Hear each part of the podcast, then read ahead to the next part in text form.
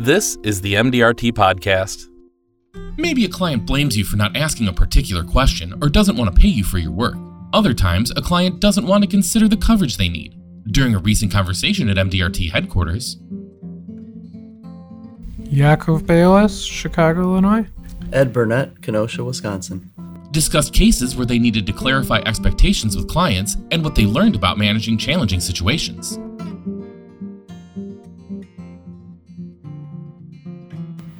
There was a case one time where I had a life insurance application that was in process.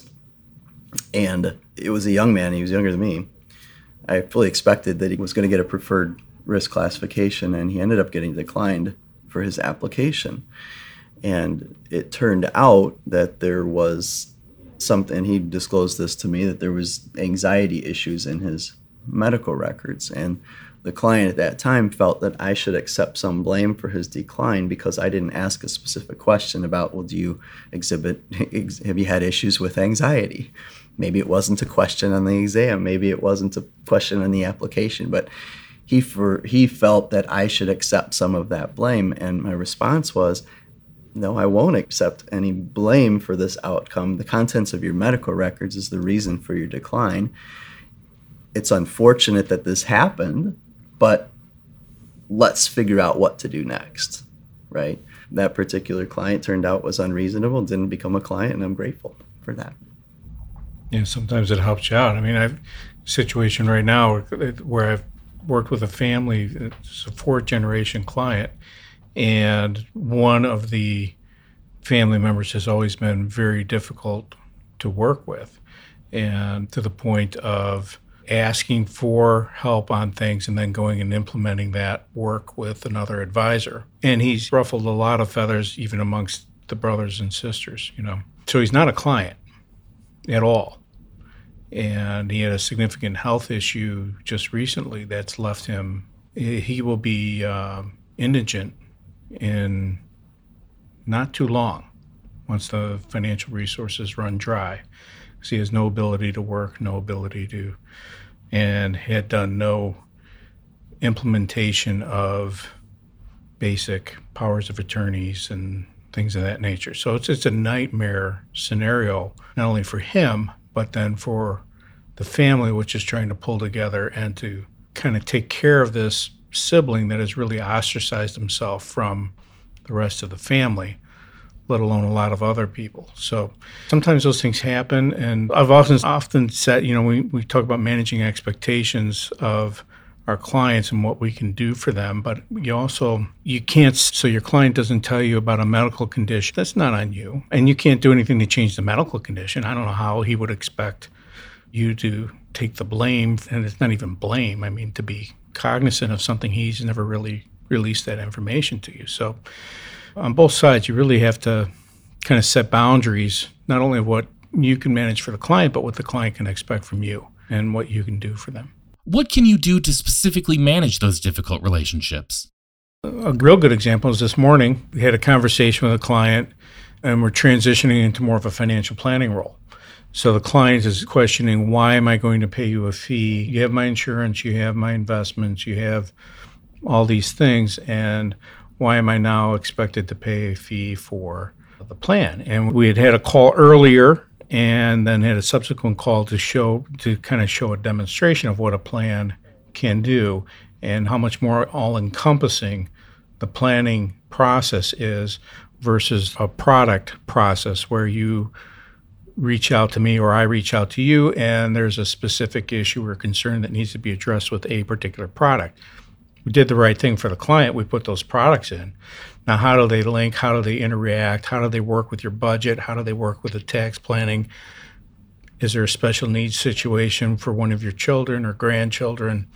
How is that all coordinated? That falls in a more of an all-encompassing planning kind of a relationship, and that's a different thing. So the client has to kind of understand or, you know, that there are different roles we can play in that.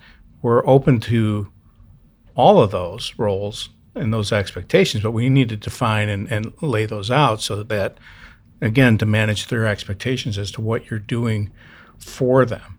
And it's a process. I've been doing this 33 years. This is all I've ever done coming out of college, so I don't have another occupation to kind of compare it to. But I think with technology changes and with clients' expectations and the flow of financial information that people get, and they're just overwhelmed, overloaded, I just think it's all the more important that we lay out what they can expect to us, and that to some degree sets some of those boundaries as to what those expectations are and what our obligations are to the client. Once you explain all that, how do they react? Sounds great, let's do it. I mean, from 4 weeks ago, why am I doing this? Why would I?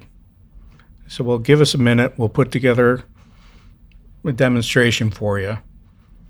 And now that you can see what the encompassing and where this is going, she grasped that and wanted to move forward.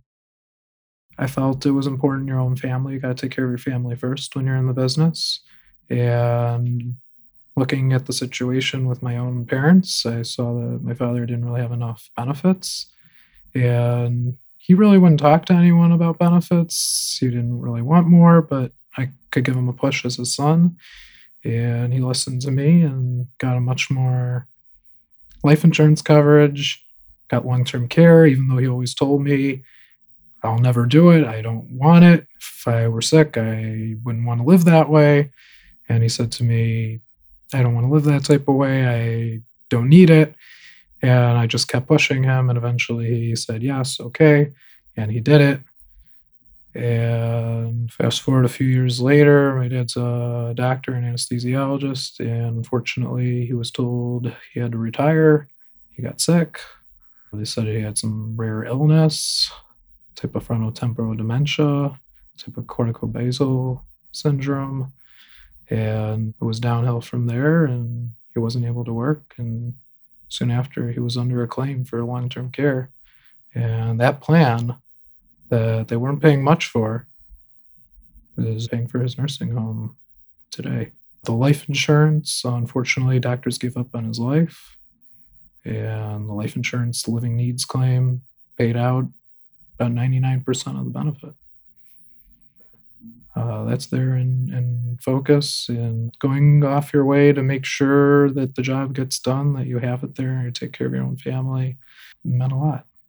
If you don't mind me asking, how difficult was that for you when you were talking to your dad about it initially? I had a support in that my mom worked as a telemarketer for a long-term care company. So she always said, we need to get this. Regardless, he didn't do it. And you just had to keep pushing. Did I like pushing? I'm his son. I knew we had to do it. I knew he needed the coverage, and he was actually approved preferred, which is hard to do in long-term care. He was like the best type case. And to this day, I believe my father has a desire to live the way it is. He got to meet my children, which we didn't have before when he got sick. And it's a tough lifestyle. However, I don't know how my family would be to this day if that coverage wasn't there. That's the end of this month's episode. If you'd like to subscribe, you can find us on SoundCloud and Spotify at MDRT Podcast. Thanks for listening, and see you next time.